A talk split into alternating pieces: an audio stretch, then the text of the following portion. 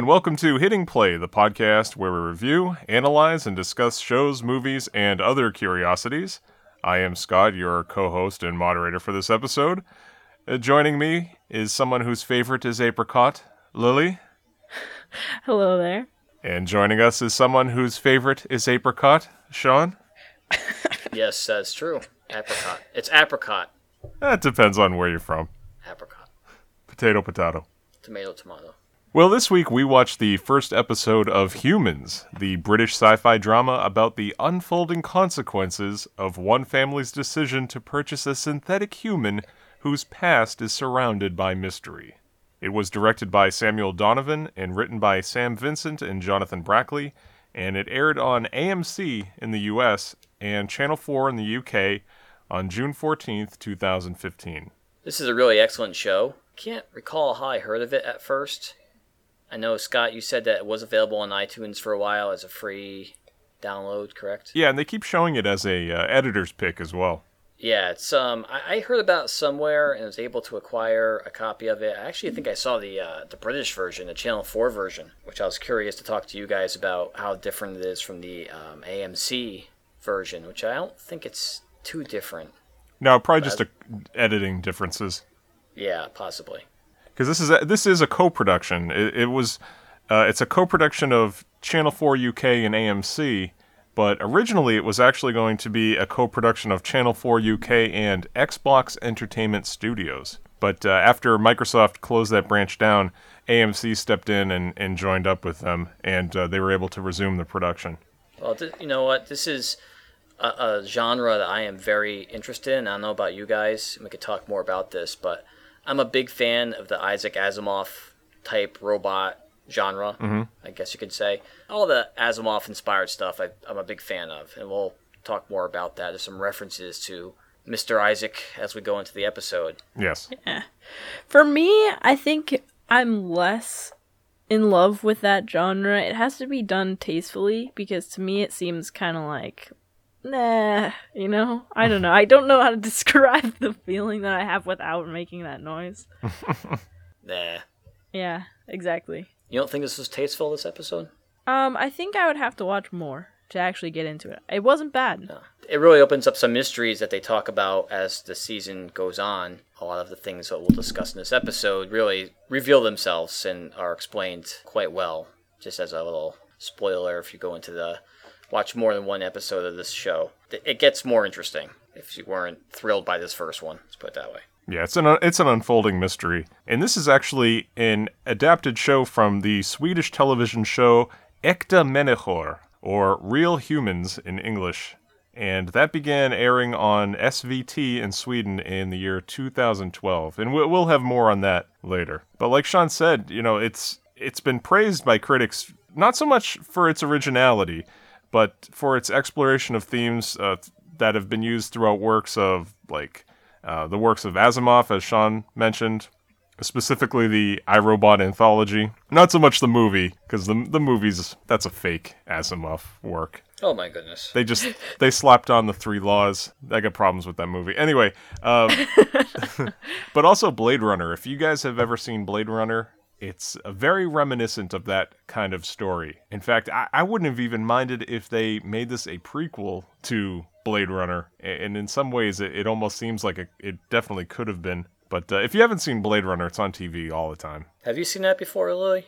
Being younger? Um, I've seen bits and pieces, not in it the Blade Runner its entirety. Yeah, I believe it or not have not seen it, and that's pretty amazing. Because I usually really gravitate towards the sci-fi stuff, and that's one I haven't gotten to watch yet. I'm gonna definitely keep a lookout for it on TV.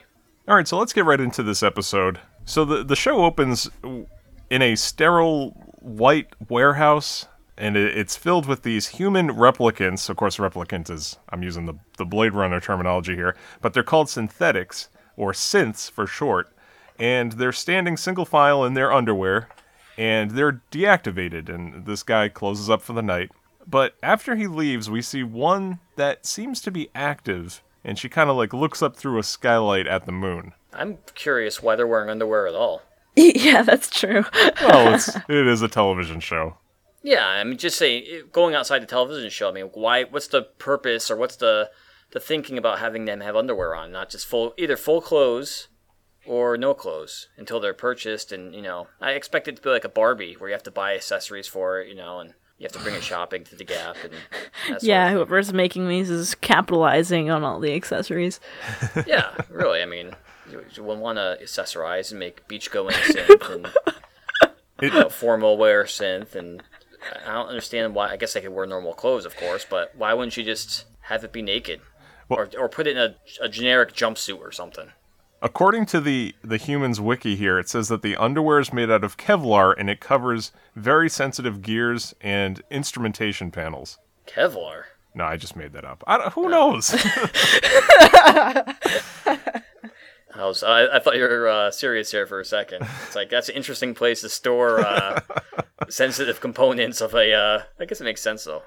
So then we cut to the busy household of the Hawkins family, where the father, Joe, played by Tom Goodman Hill, is trying to take care of household chores while the mother, Laura Hawkins, played by Sean's favorite actress, Katherine Parkinson, Uh, she is. I this is one. I was just a pleasant surprise when I started watching this show because I didn't know she was in it at first, and as soon as the minute I saw Miss Parkinson, I was enthralled. I love Katherine Parkinson. She's my favorite. and for those of you who don't know, she was previously on the IT Crowd, very influential in cult British comedy. Yes. Yeah. Now, Laura Hawkins uh, is away for work on a case, or at least that's what she's claiming. It didn't really look like she was away for work. Seemed to be in a hotel room Yeah. doing nothing. And, and she tries to call Joe on her phone, but then she decides not to speak and she hangs up. It reminded me of the scene from I uh, IT Crowd where she's trying to pitch the abracadabra to the panel of on the like uh, Shark Tank esque. Oh, it wasn't it Dragon's Den. Dragon's Den, yeah. Dragon's Den. Dragon's Den. Yeah. Same acting style. She used Yeah, the same, same motivation for Yeah. that scene. So we, I think we can get the idea that things aren't uh, very good in this household, in the Hawkins household at this time. There's some tension between the family, husband and wife especially. Yeah. So Joe gets fed up and he decides to go shopping and he, he brings his young daughter Sophie.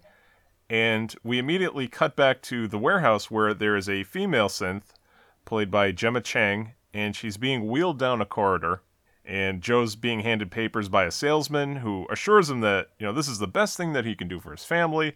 He has 30 days to return, no questions asked. And then her body bag is unzipped. It's very creepy Very creepy. she's booted up by a touch under the chin, and then she kind of looks at them with her glowing blue eyes. Yeah, and another question raised. So they're in underwear in the factory. Now she's in clothes, but they put her in a bag and wheel her out. Why not just walk her out? Turn around and walk her out instead of putting her in the bag. I don't know. I mean, you have to either pick her up and put her in the bag, or you have to tell her to get in the bag and then turn her off. It seems very inefficient to me. I don't like that they look like humans at all. I think if we're gonna have robot helpers, I don't want them to look like something I would have feelings for. I don't know. That's, just kind me. of yeah. Well, that's kind of like what the show is going for. Is like, what does it really mean to be human? And Hence the name. yeah, it's going to explore those themes. But as far as like not, you know, bringing her out in a bag and everything, it just reminds me of buying like computer components. You you, you get those flimsy plastic bags and It's a static bag, so she doesn't get, you know. yeah, exactly. I wonder if she, they bought the protection plan for her. Well, you owe payments of twenty nine ninety five a month. Yeah, I wonder what actually this cost. Did they mention? I, I think they they say it's comparable to a car, right? Yeah, they said they mentioned it was over in a later scene when Joe's trying to justify his purchase to his wife. She asks if they can afford it, and basically he he says it's his over five year payment plan, and it's less than the cost of a car. So you could, I guess, say it's probably something that might put some families out, and not everyone can have. So you're probably looking at you know ten to fifteen thousand dollars Yeah. possibly over five years. So you know, a hundred bucks a month, a couple hundred bucks a month.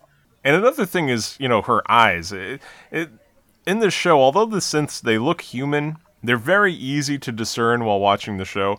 For one thing, their movements are very stilted. There's a great Yeah. great way that they do that in this show. Like, you know, they're they don't move naturally. and their skin is very smooth and unnatural looking. It almost looks like a, like a fake material, and, and most notably their eyes. Like I said, it's like these iridescent shades of, of green and blue. You know, just enough to look human, but still, the qualities of them are very unnatural. Yeah, and in an interview, um, Gemma Chan said that she and all the other synth actors in the series had to go through some sort of like synth acting school. Oh wow, it shows. Yeah, yeah they very well done. Special effects wise, I mean, the costs are down by doing it this way. There's no real need for prosthetics or anything. They probably, I mean, either contact lenses that are colored or something that they put in, or it's just, you know, CGI after the fact, Yeah. or special effects after the fact that they make the eyes this color with that little weird tinge. So that was smart on their part, not to make them have like a you know a panel on their forehead or something. that, You know, they have to put on every time, or some weird other characteristic that would involve more prosthetics. Yeah. Basically, you can make anyone a synth in, in five minutes. You know. So now the, the salesman leaves. and Joe and his daughter are left to configure the synth. And uh, Joe begins with the code Dandelion 3 Waterfall 2 Hummingbird 1 Seashell. and uh, then she shakes Joe's hand to, I guess, take a DNA sample. Yeah, She they said to, to verify him as a primary user and to get a you know baseline, probably identification, just in case someone that looked exactly like him ever came up to her and you know ordered to do something. Yeah. She could That- verify it's really him. That um, seven word activation phrase um, was kind of paying homage to the 2001 film AI, where a robot child is designed to love unconditionally and all of that. But um, that's kind of where they got that silly little nonsense phrase from. Yeah, I remember that. That's in, in basically an AI because it was replacing a child, correct? Like the the AI child, um, Yes. who was injured or or something. They basically told the mother when before she said those things that was basically a permanent change. Like once she said those phrases to the to the robot, android, whatever, it would be linked to her forever. So to be very careful before they couldn't like reset it or anything. It was like a permanent change. So it's the same kind of deal. um, But I think these synths you can kind of just format them and good to go. You know.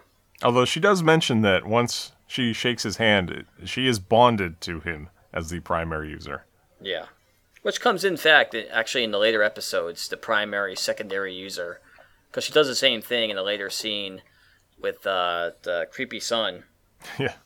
Yeah. uh, Toby, who's very creepy to me. She shakes his hand too as a secondary user, so per- his access levels there that you know they can't do certain things or order to do certain things that the the primary user can do. It's actually kind of funny in the later episodes. I'm not going to give it away, but he tries some shenanigans with her, and uh, she basically says, "Oh, I have to tell the primary user that," and he freaks out. It's it's very funny.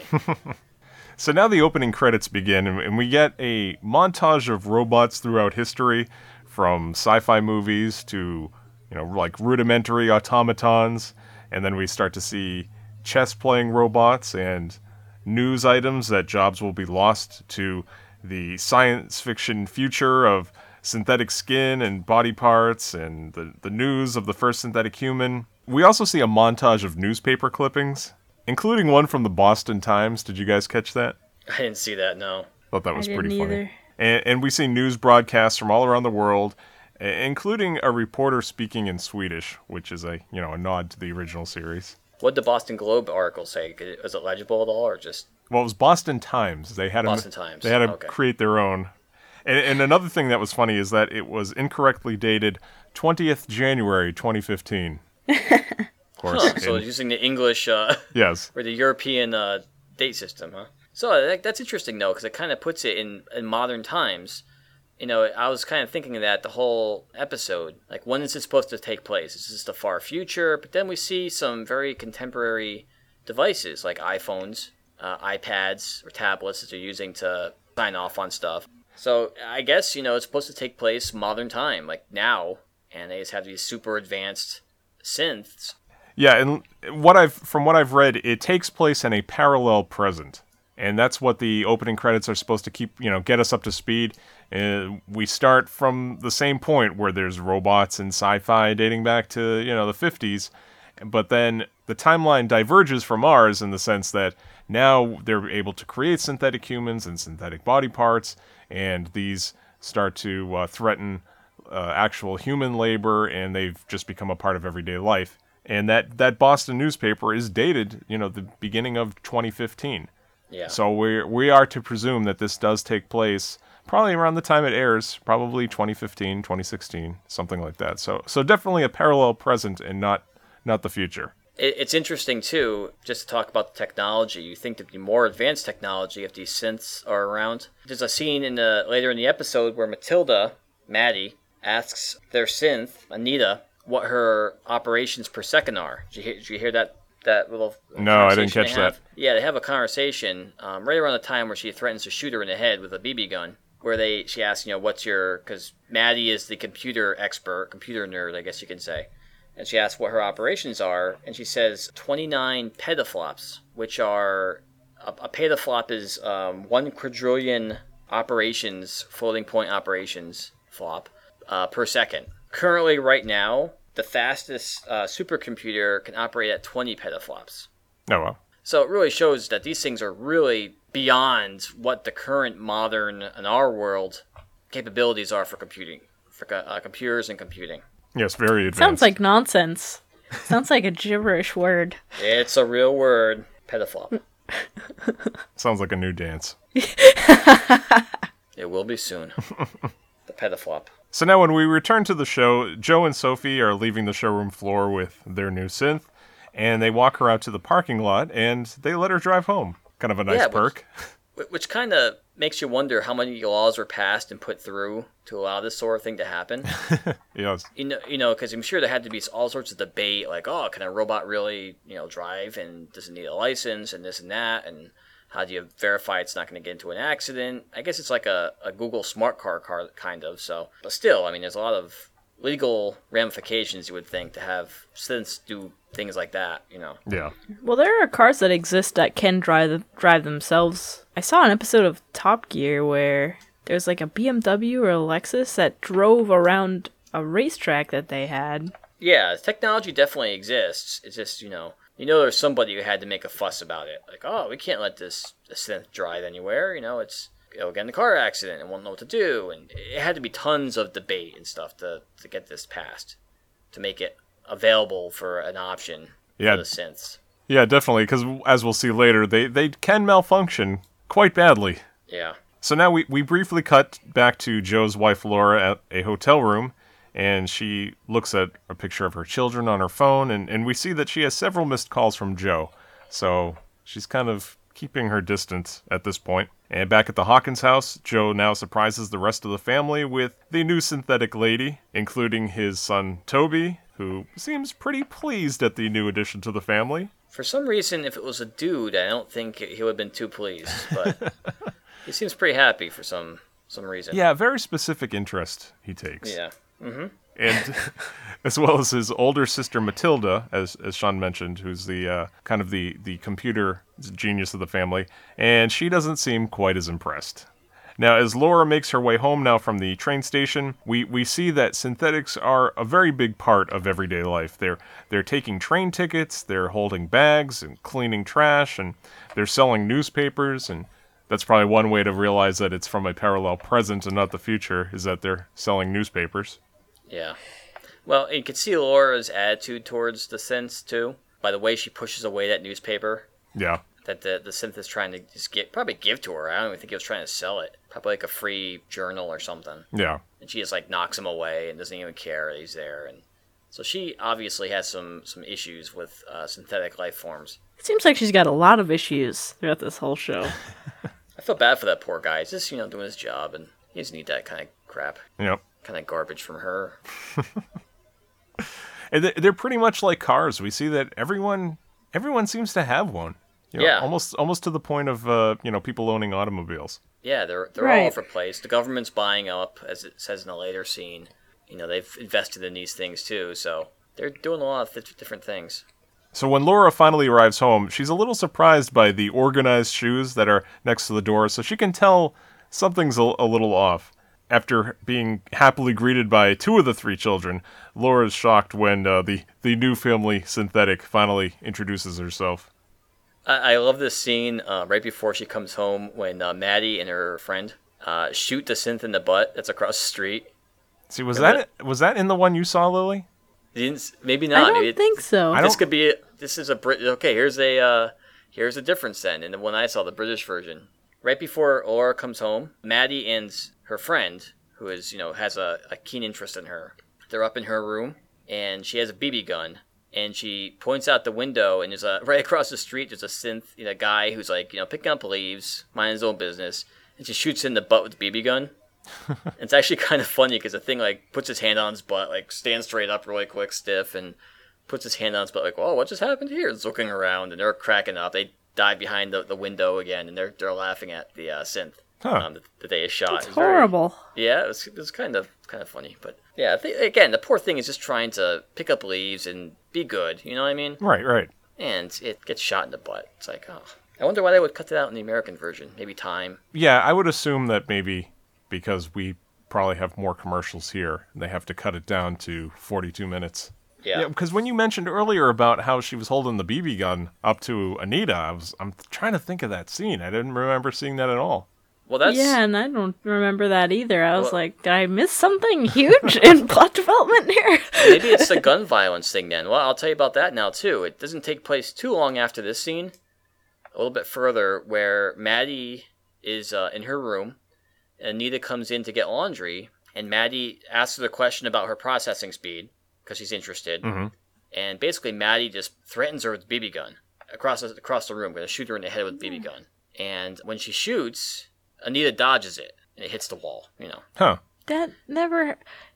That's weird because Maddie isn't really portrayed as a genius in the. At least from what I can remember from the American version of the episode. It's like she's like the rebel teenager who is like, Rah, I hate my parents. I'm gonna flunk classes to get attention kind of character.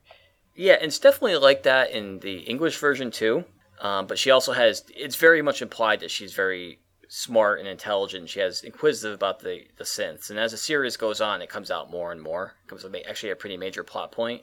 And did they talk about the Asimov laws at all? We only get one mention at the end that they won't hurt anybody because they have Asimov blocks. And that that's I remember that is also in the British version. At this point, when Maddie is threatening her with the BB gun, basically Maddie is upset because she says, "You have to do what I tell you to do, and if I want to shoot you, you have to let me shoot you."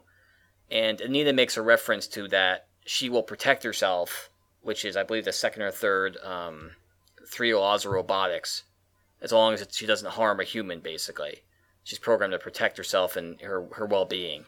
Uh, the third, yeah, I think that's the third one. Yeah, yeah. So she said that she will. That's why she dodged the BB gun shot. Was she was going to protect herself and she wasn't going to allow herself to be possibly damaged by. See, you I feel like that shot. would have made Maddie's character a little bit less two dimensional in the American version. I'm surprised they cut that out. Yeah, they really cut her part down. Yeah, that that's really dumb to me.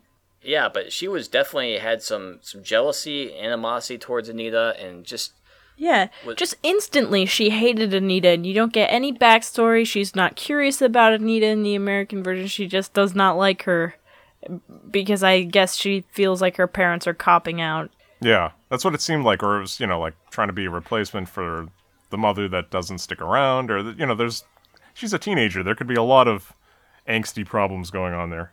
Yeah, and it, it- I think they were trying to show that Anita was is different than other synths, and uh, Maddie was surprised when she didn't just say, "Oh, okay, you can shoot me in the head," sort of thing. She's actually kind of rebelling against, you know, trying to protect herself. So So now Joe takes Laura aside, and they have a discussion in the kitchen, and and we can tell that this has been an issue in their family for quite a while.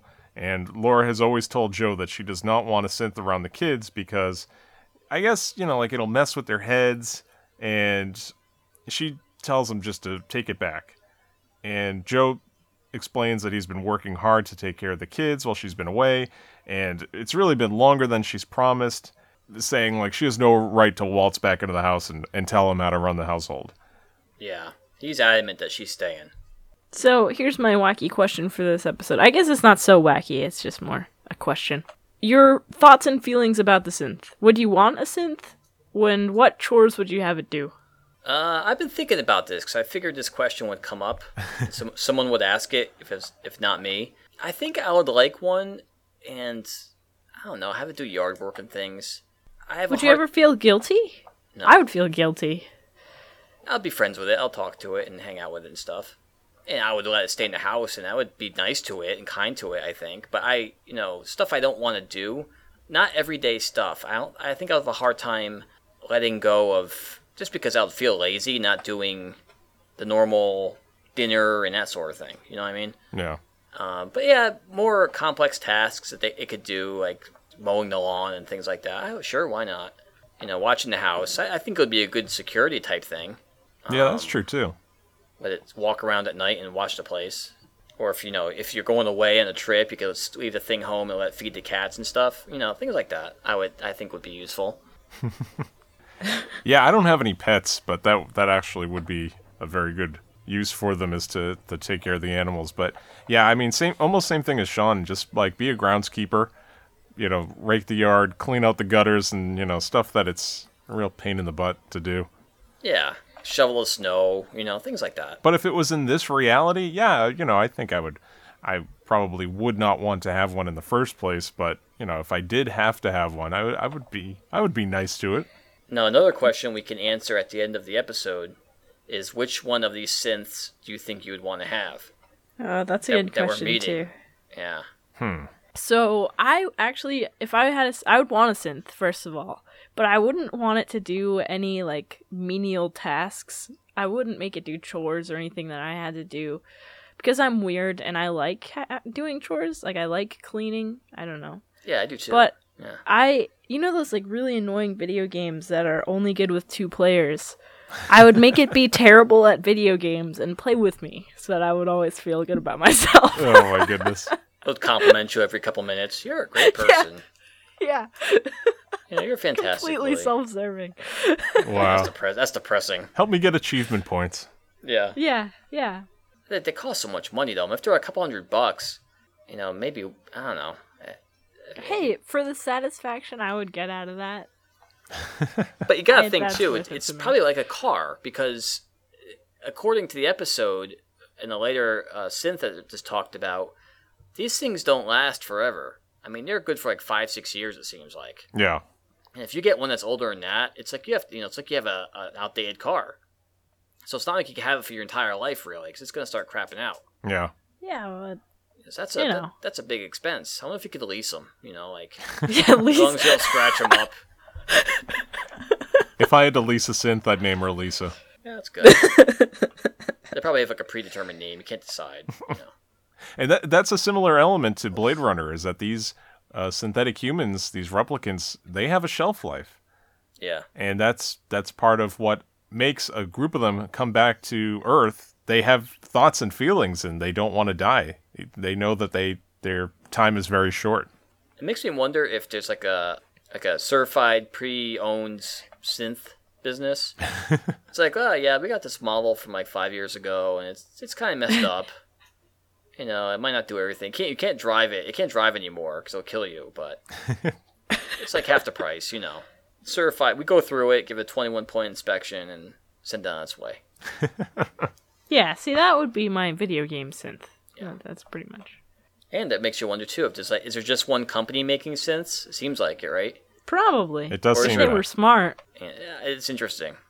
So now, after a moment, the family gathers together in the living room, and they were waiting for her before they, they give her a name. And Sophie suggests Anita after her friend that moved away, and so that's what they decide to name her. So, to confirm the new name, Laura asks Anita what her name is. She replies, Anita Hawkins. And you could tell Laura's kind of creeped out by the way that Anita has now literally inserted herself into the family by using the family surname. Yeah, that is a little creepy. I wonder if that's another sign that she's not quite normal. You know, not that quite the usual synth. Yeah. may- I don't know if all synths do that. It doesn't seem like they would. Like my name's Bob, and that's it. You know. Yeah, right. So Joe, you know, tries to put her at ease, saying, you know, we still have a month to decide. And they were able to afford it because of a special offer, and he mentions about, you know, it'll be less than what they pay for the car. Yeah. So now this kind of caught me by surprise. We, we cut back to five weeks earlier, and we see a man named Leo Elster, played by Colin Morgan, and he's there with four synthetics, including Anita. And they're running through a trail in the woods, carrying a generator and supplies. And they had set up camp and they were charging while hiding out.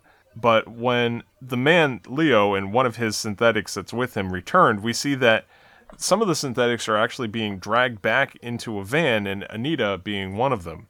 And as Leo runs after them, the van speeds down the forest road and goes back into the city. Yeah. So it's kind of like, oh, wait, what's this now? The one thing I liked about this scene is that he asked them what their percentage was of their battery life. Mhm. And they're all reading off like one's like 11%, 77%. It's like, oh, these things are as annoying as like an iPhone. You have to keep them charged all the time. You know, It's true. it's like how about if the thing dies in your backyard? It's like raking and it just like falls over. It's like, oh man, I gotta haul it inside and bring an extension cord out there and plug it back in. It's like, ugh. And they're heavy too. I mean, when they bought Anita, she had to be wheeled out. it's not like they're light or anything. Yeah, it could definitely uh, pain. These aren't the uh, battle droids from the Star Wars prequels. Unfortunately. that would make the show a lot more interesting. If there Yes. battle droids. roger, roger. So now the show goes into a commercial break. So why don't we take this opportunity to take a commercial break ourselves? We'll pay some bills and we'll be right back. My name's Skippy, and my best friend Jimmy's older brother is helping us by giving us more bad words so that we can create a database so that you can tell bullies more bad words that they don't even know and get the upper hand on them when they try to give you a hard time at school. Just imagine the shock on your bully's face when he slams you into a locker and then you turn around and you call him a clavicle. He won't know what to do. What's he gonna call you after that? A poop head? I don't think so. Jimmy's older brother has sold us these words for $5 a piece, so we know they're worth it. Just check out Skip's Bad Word Database dot business. Business is spelled with three Z's and ends with like five Z's. There you can start a 30 day free trial, and if you're not satisfied, then don't sign up for it. Just wait for the free trial to end. There you'll get a whole array of bad words that you can use that no one else probably even knows what you're talking about. For example, cashmere, tangelo, Jay Leno, blue blocker, testaverde, aglet, balsamic, or even ferrigno. It's tough being a kid, and it's even tougher not knowing all the bad words, because there's so many, and even more being created every day. So check out my database and sign up for the free trial. Don't miss out, because if you do, you're a stupid credenza. And we're back. Now, when we return, we're in present day as Laura takes out from her travel bag this photo album and she looks at an old picture of her and her mother on the beach in 1985, and then she hides it with the linens.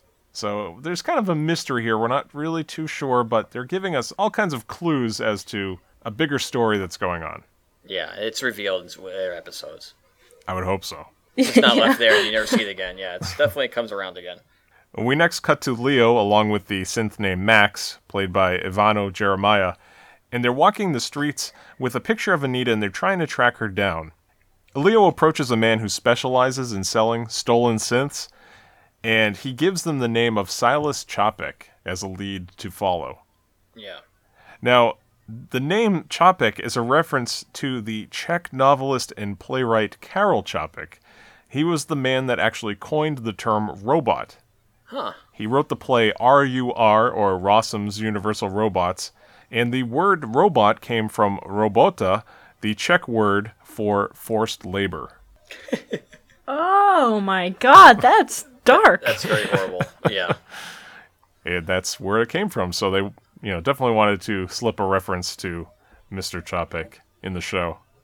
So we return to the Hawkins household where Anita has now set up a very elaborate breakfast for the family, and Matilda's still not impressed and, and going as far as calling Anita a slave of the household. And and even Laura is kind of, you know, put off by all the work that Anita put in for breakfast and, and tells her to, to sit down. So Yeah. what I don't get here is Laura is like disgusted by Anita, but also is like, "No, come on, stop working so much. I don't want you to do." It's like she she thinks that she kind of has feelings, but then turns around and doesn't want her in her household. I think she's just freaked out by the entire thing. Doesn't know how to really react. That's the feeling I get. Yeah, I don't think. Ah, I guess that's true. Yeah, I don't think she hates the synths. I think she she has, you know, she feels bad f- for them and you know, she doesn't know what to make of the situation that they're a part of everyday life or are this growing part of society now. And we get this really awkward scene after this when she sits down and, and Joe makes a wonderful joke about um, was it robo chips or something? or Microchips. Microchips, Yeah. yeah. Robo chips. Microchips. And she laughs. Anita laughs and she just won't stop. and everybody's like kind of staring at her like, you know, they have to tell her to shut up basically. Yes. Um, 'cause she doesn't get it. She just does what she's told basically. Yes, she's almost human, but we definitely see Yeah, not quite. We then cut to the house of Dr. George Millican, played by William Hurt, and two ladies ring his doorbell, and the doorbell's right under a note that says no visitors, so we, we, we see right away what kind of person he is.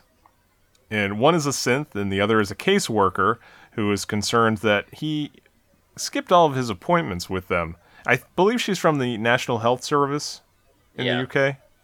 He's an American, it seems like. Yeah, He's not British, it, it seems. He's an American accent, so. right. I, I thought it was interesting when, you know, basically she needs to check on the status of his caregiver unit. And he says he's not home, and he has this, you know, Nurse Ratched type one looking at him. Um, yeah, Vera. And basically, this is the scene where they say the government has purchased, you know, 500,000 of these things. Basically, they got to get rid of them and use them somehow Yeah. to justify the money they dumped into them. So he's going to get a new one whether he likes it or not, basically. We see that George Millican has a synth that's of the original D series. Yes. And uh, honestly, this is my favorite character in the entire show. if they made a show just about this synth, I would be happy. Odi is is fantastic. Yes, because after they leave, George then opens his, I guess it's like an armoire or something, and it reveals his synth, a young man, like Sean said, named Odi. And Odi believes that they were playing a game of hide and seek the whole time. Oh, George, you found me. Good job. he's such a mess, and he has that like blue coming out of his nose, like he's all messed up, and Yeah, very much in disrepair. yeah, it cracks me up. I love this thing. You can see why they made a whole series of appointments to try to replace him for something that runs 10 times better. But George does not want to get rid of Odi to the point of, you know, hiding him, smuggling him. He's like, "Oh, can I get you some tea and biscuits or something?" I Oh, forget yeah, what the yeah. line is. I love Odi. He's he's great, and obviously you can see the connection. His his wife, you know, as the go- episode goes on, he he loves this thing like a son Yeah. because his wife, you know, who's passed away, it was their synth, and he doesn't want to get rid of it for that reason. You know, it's like part of her. And he retains a lot of specific memories, and, and we kind of get the sense that George is starting to suffer some memory loss. Yeah, And, and Odi definitely helps him fill in the gaps in his memory, although Odi is really starting to fail.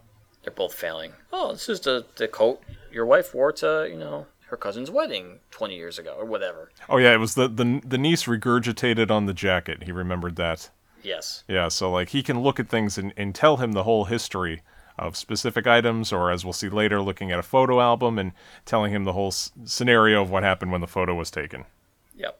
So back at the Hawkins household, we see that Matilda is upset with her mother for going away to work all the time and barely checking in.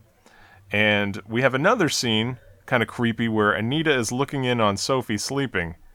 And Laura is a little unnerved by this and tells Anita, just, you know, don't check in on Sophie anymore. Yeah. And Laura's very, starting to be ever more concerned now with the presence of Anita in the in the household. Makes you wonder like is this normal behavior for these things or is she justified in you know is laura justified in her concern or is she just paranoid so you're not quite sure yet and anita makes it seem like this is just you know running a program basically Right. So we cut to commercial. And when we return, we see Joe and Laura are having a conversation in the bedroom. And Joe tells Laura that, you know, he understands how she needs time alone, especially since she lost her mom and dad so young in life. But in the last two years, he feels avoided, and he's not sure how much she actually wants to come home. And he explains that he purchased Anita in the first place so that Laura and the family can have more time together. We next cut back to Leo and Max, and they're getting a call from a synth named Fred. He was part of that original group, and he agrees to meet them at the rendezvous point in one hour. In our next scene, we see this big indoor farming operation in which synths are picking, I guess, peppers, it looks like. I thought it was like oranges or something. No, because he, So- bu- he bites right into one of them, doesn't he? I, uh, maybe they're different kinds of fruit. I don't know. I don't know, maybe just a fictional fruit. And uh, we see a man, it's Professor Edwin Hobb, and he's an artificial intelligence researcher, played by Danny Webb. And he approaches the synth with a number 41 burned into his arm, or it's some sort of marking on his arm. And he asks if he had pre- any previous owners, and, you know, he says that he has not. Hobb can tell right away that he's lying. And the synth kind of explains, you know, he's incapable of lying but the professor explains, "No, you're you're a different type of synth." And even I think he refers to him by the name Fred here, kind of letting him know that he knows who he is. Yeah. And he shows Fred evidence of a cell phone that was behind his charging point and tells him not to run. So of course Fred runs. He's darted in the back and he falls and he's powered down and we see him later now being gurneyed into this government facility and Leo and Max are now waiting at the rendezvous point for Fred, but he never shows up. Yeah. So there's some kind of conspiracy, some deeper conspiracy with the government that's going on. That they're trying to track these students down, which we learn about later on in Yeah. the episodes. And we're we're starting to get the indication already that there's something different about these ones. Yeah. So now we cut to a supermarket, and Dr. George Millican and Odi are shopping, and uh, here we get a scene where Odi starts to malfunction. Yeah.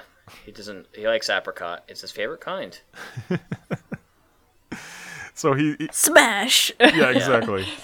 he sees this like I don't know some sort of sauce or something, apricot flavored, and he just keeps saying your favorite is apricot, and just drops, starts to drop them.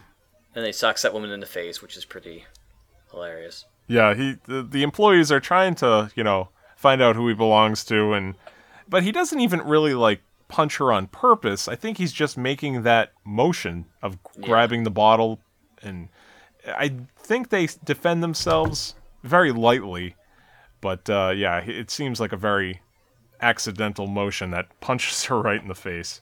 We see a few scenes later that he's obviously messed up. So I mean, it's not like he's doing it intentionally. No, no, no, not at all. So he's tackled by security, and all they do is touch him on the chin and he powers down. They seem pretty vulnerable in that respect. Yeah, just on the chin. That's it.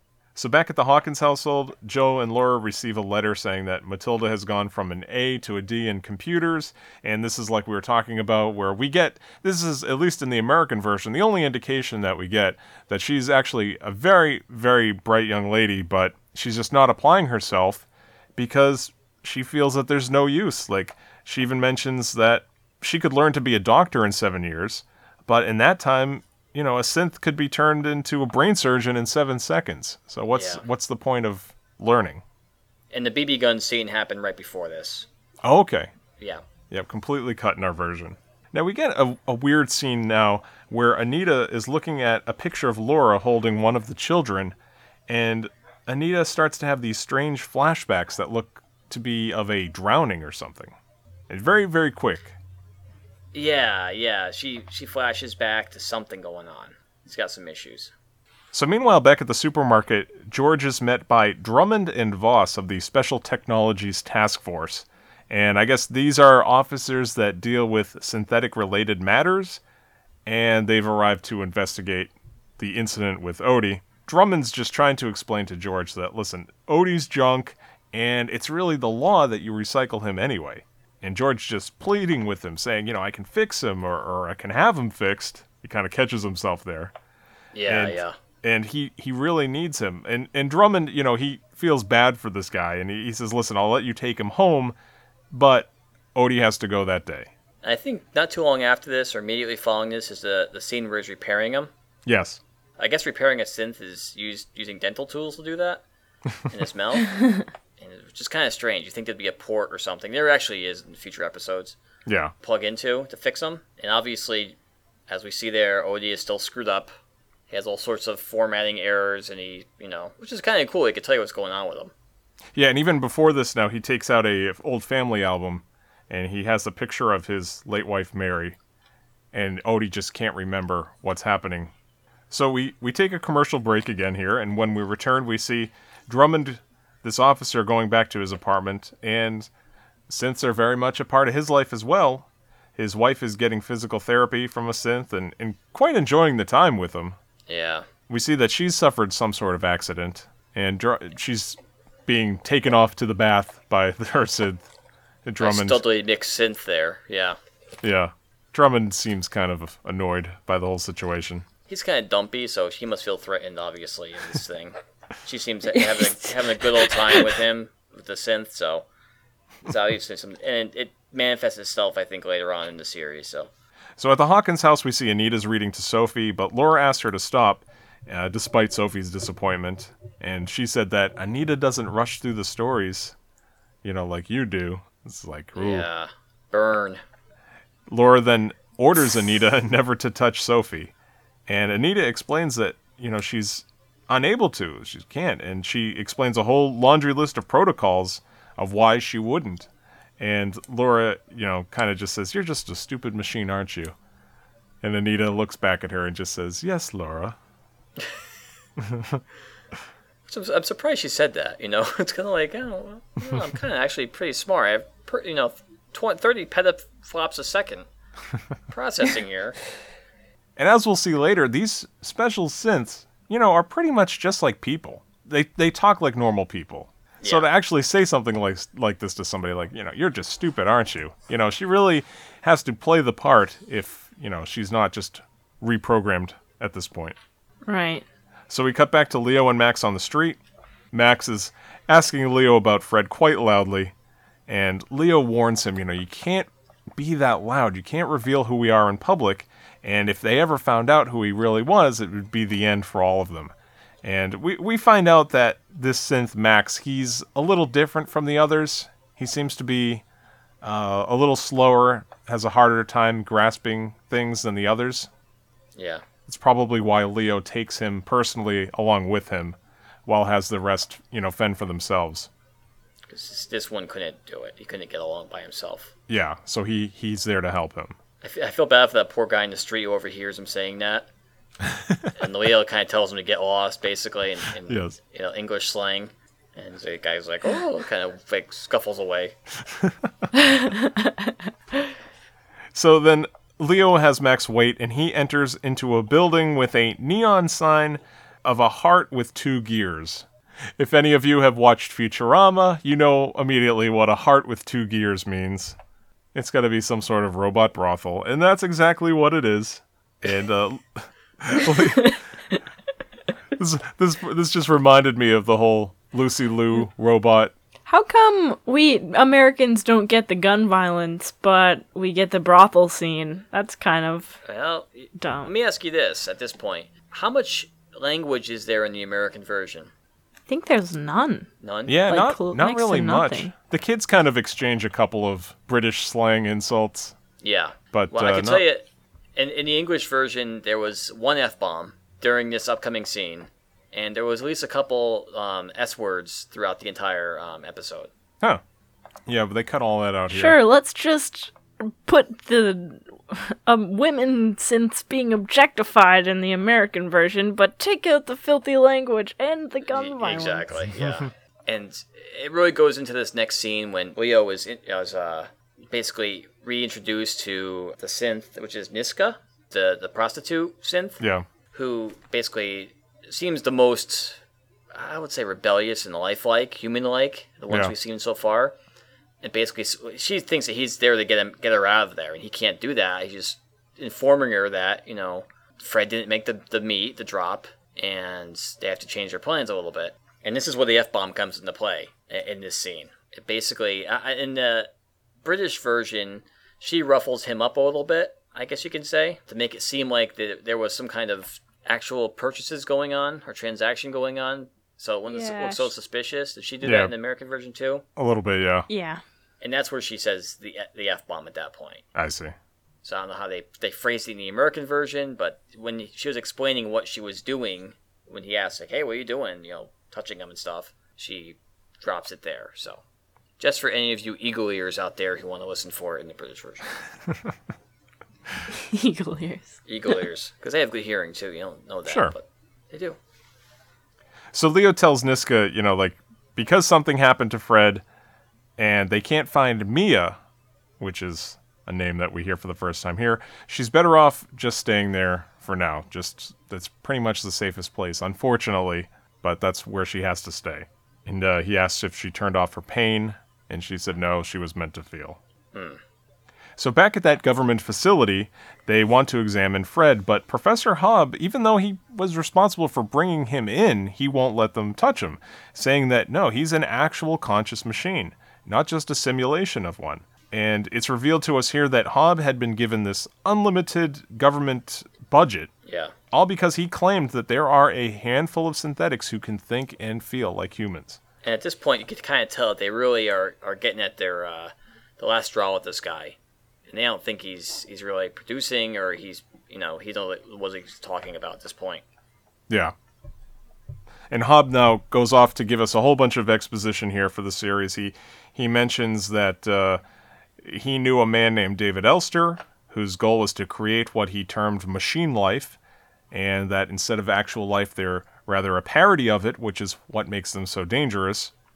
Uh, we also get an explanation of the singularity, which is John von Neumann's theory that the future will inevitably result in technology surpassing humanity, explaining that these synths could be the very first sign of something like that happening. Hobb also explains that Elster was able to give these handful of synths a consciousness, and since it was possible to do it for them, it's now possible probably to do that for the others as well. And at that point, the synths would no longer wish to slave away for the humans, who are now becoming increasingly dependent on their labor. Yep. And it's also mentioned as the Asimov blocks in this scene, going back to the three laws of robotics, which very briefly are number one is a robot must not injure a human being or through inaction allow a human being to come to harm. A robot must obey orders given by human beings except where such orders would conflict with the first law. It's the second law.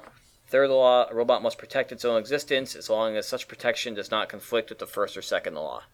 So those are the hard-coded laws that are supposed to be in all these these synths, basically, to ensure they don't hurt humans and that they, you know, through inaction or through action, hurt a human. and we see Fred get reactivated on the table as they go to commercial. When we return, we see George Millican's house, where he continues to work on Odi, and he he's saying that he can't be recycled because there's things that he knows.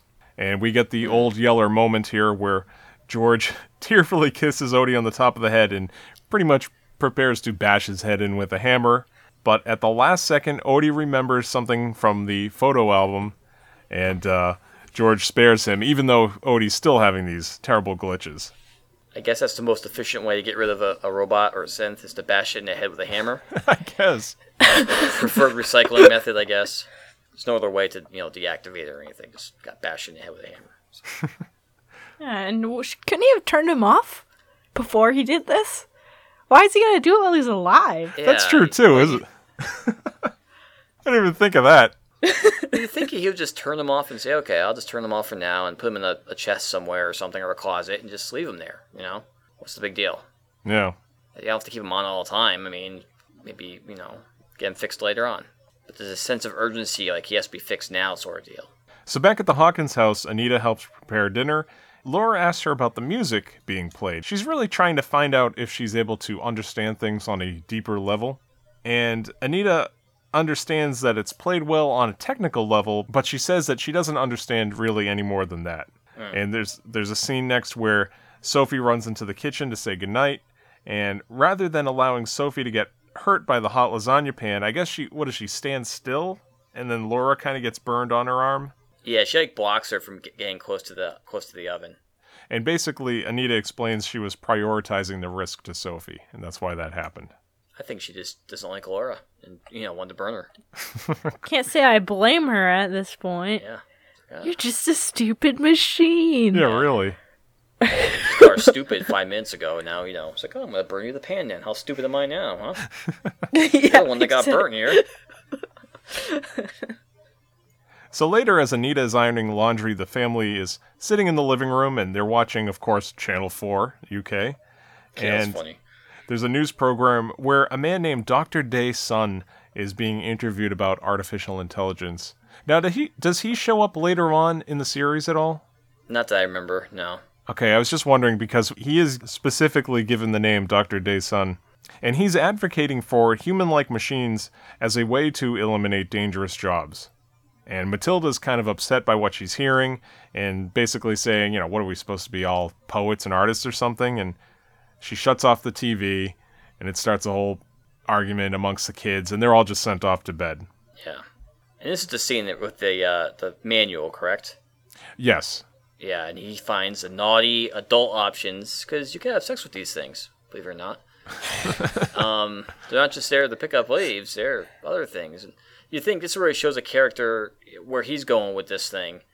Uh, it's not too much of a surprise because he, he he could just throw it away. You know what I mean?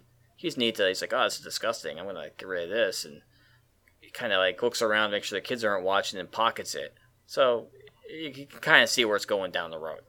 So then we cut to that night as Laura hears a door open downstairs while she's in bed, and, and she tells Joe to investigate, but he just says, you know, Matilda's probably smoking again. And so Laura herself goes downstairs to investigate, and she finds Anita in the yard staring up at the moon.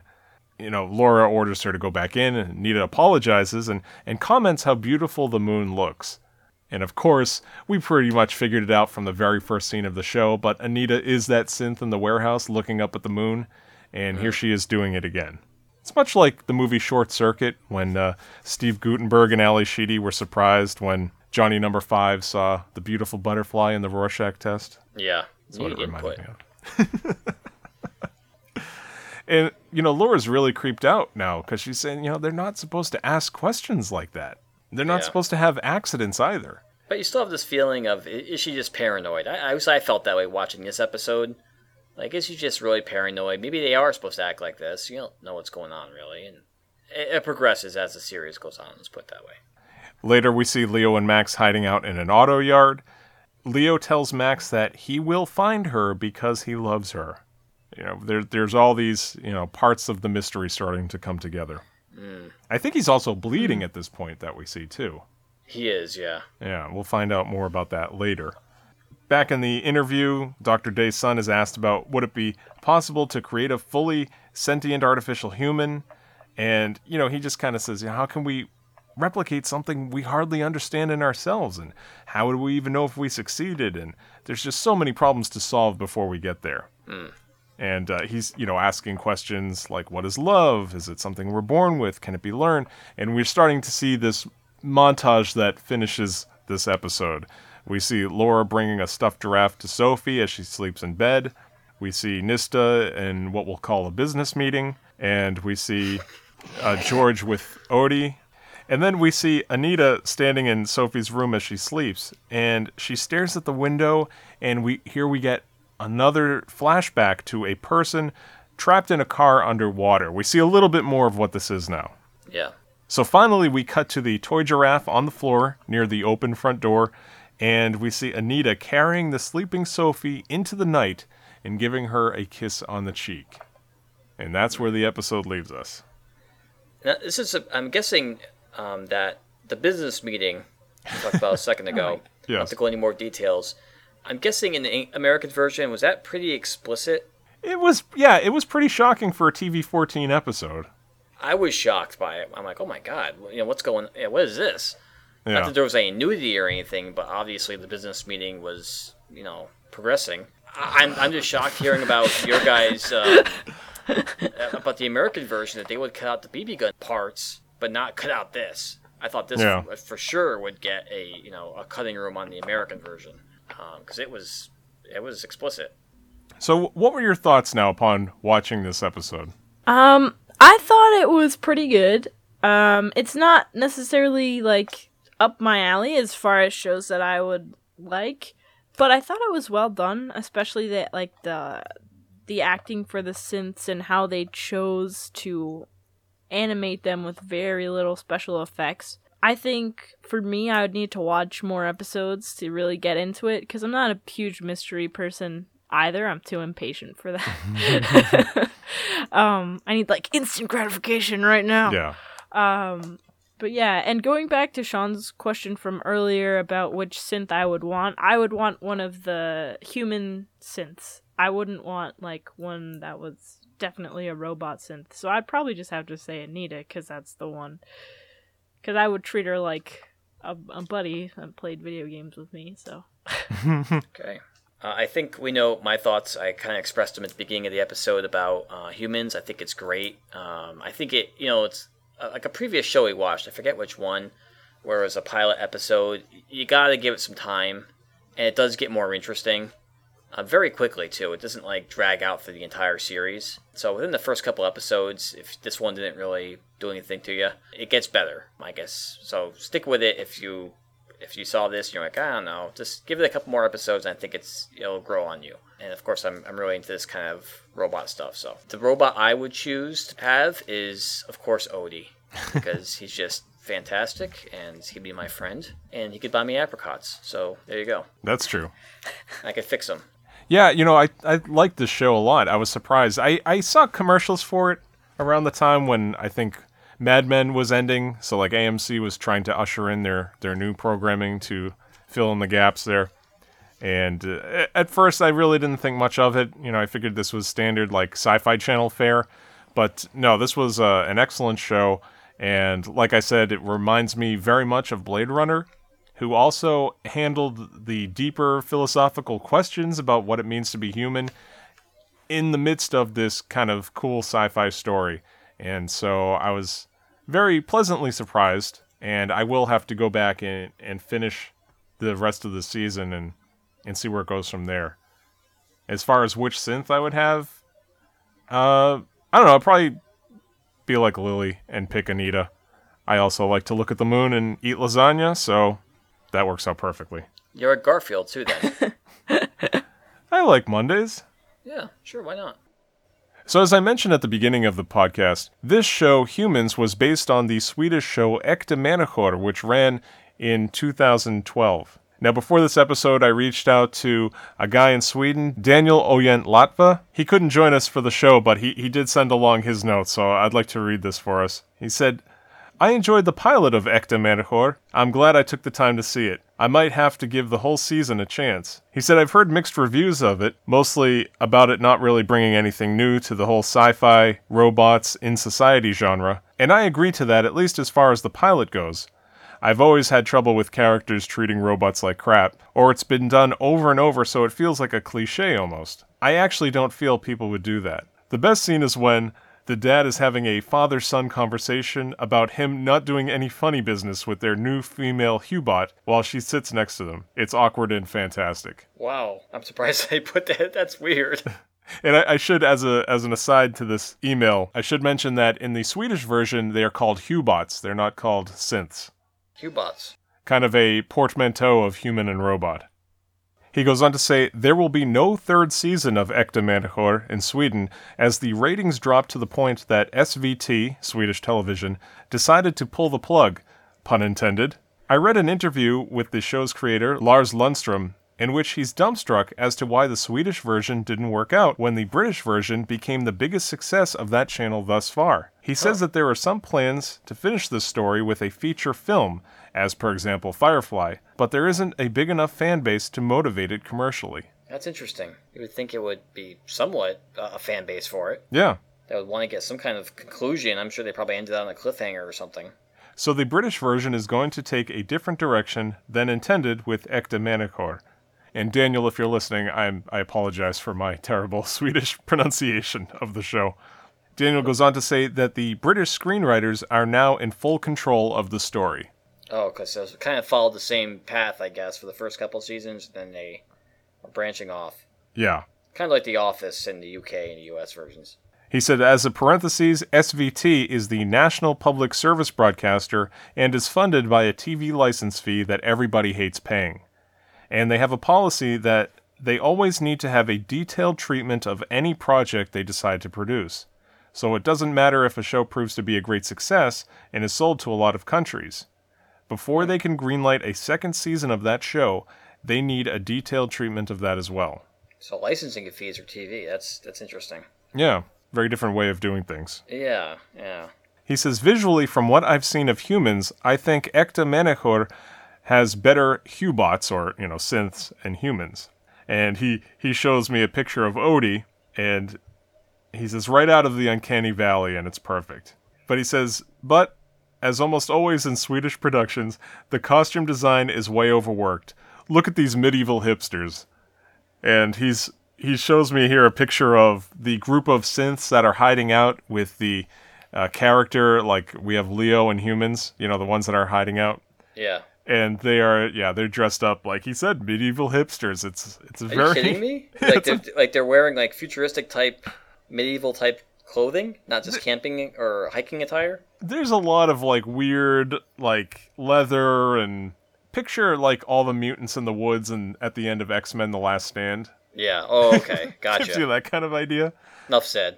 And his, his final point is that it, it may be worth noting that Äkta had 60 minute episodes, while humans are at about 45, which of course affects the pacing. Hmm. So that's interesting too. Yeah, I mean, they have a lot more time to work with, and it could, yeah, definitely affect the pacing of the show. It's interesting. Yeah. just in my own research of the the Swedish show, a couple of things I noticed that were pretty funny were that they have like a USB port to charge with. Yeah, and that appears also in the um, uh, British version. Does it? Yeah, like there's that scene in the, the episode we watched, well, the AMC version, I'm guessing too, the pilot where she's sitting down at night and like Laura's kind of staring at her to see if she reacts. Was that scene in the? Oh yeah, but her port is like round. It's like more of like a Oh, okay. So the Swedish one is actually it's more standardized to USB, yeah. which makes sense. Yeah. I thought that was pretty funny. And a lot of character names are the same. There's there's Vera as a synth. There's Anita is the main synth. She's also uh, Asian in appearance, played by an Asian actress. There's also a synth named Niska.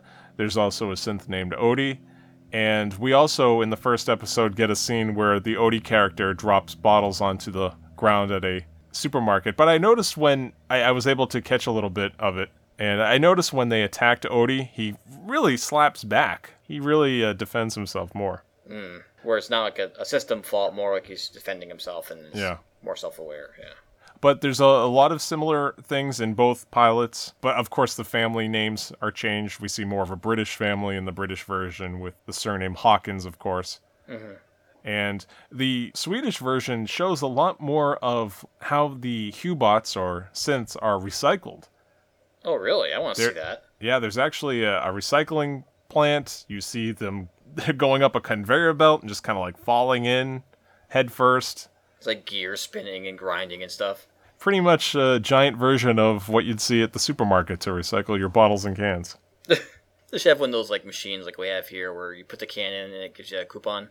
yeah, Like yeah, you shove exactly. your, your synth head first into this big hole and it, you know, spits out five cents. Gets you a little voucher.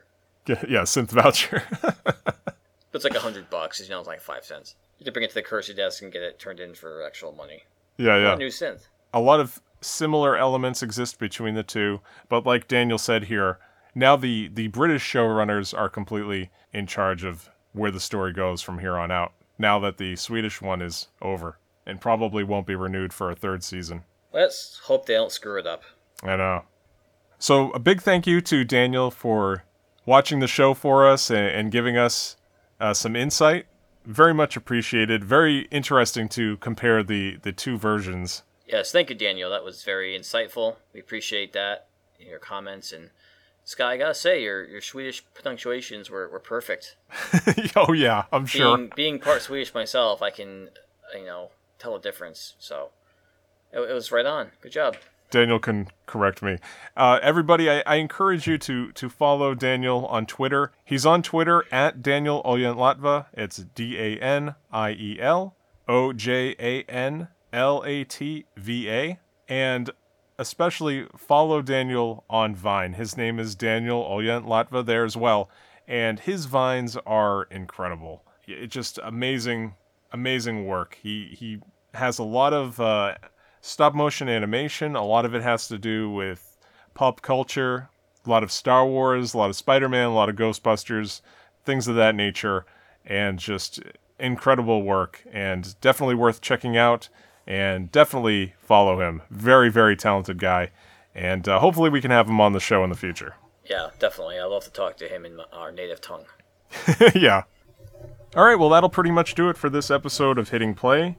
As always, you can email us with your comments, suggestions, whether or not you like Apricot, whatever you got at hittingplayshow at gmail.com, or you can talk to us on Twitter at hittingplay. Now, do you have anything you want to plug? Um, sure. Uh, if you like video games, check me out on YouTube at Lilliputian22. Um, I'm also on Twitter under the same handle. I have nothing this week, thank you. Alrighty. Uh, I'm on Twitter. My name is at MC and Friends there. You can find me there. And I'm also on Vine. There, my name is also MC and Friends. And there, I do flip page animation and humorous cartoons. You can check me out there. And also, please subscribe to us on iTunes and leave us a five star review. It definitely helps us out. And if you do, we will give you a shout out on the show. You can also tap to rate us five stars right there on our iTunes page and anything you can do to help us in that respect is very much appreciated. Well, we have been Lily, Sean, and Scott, and this has been Hitting Play. Thank you so much for listening. Goodbye.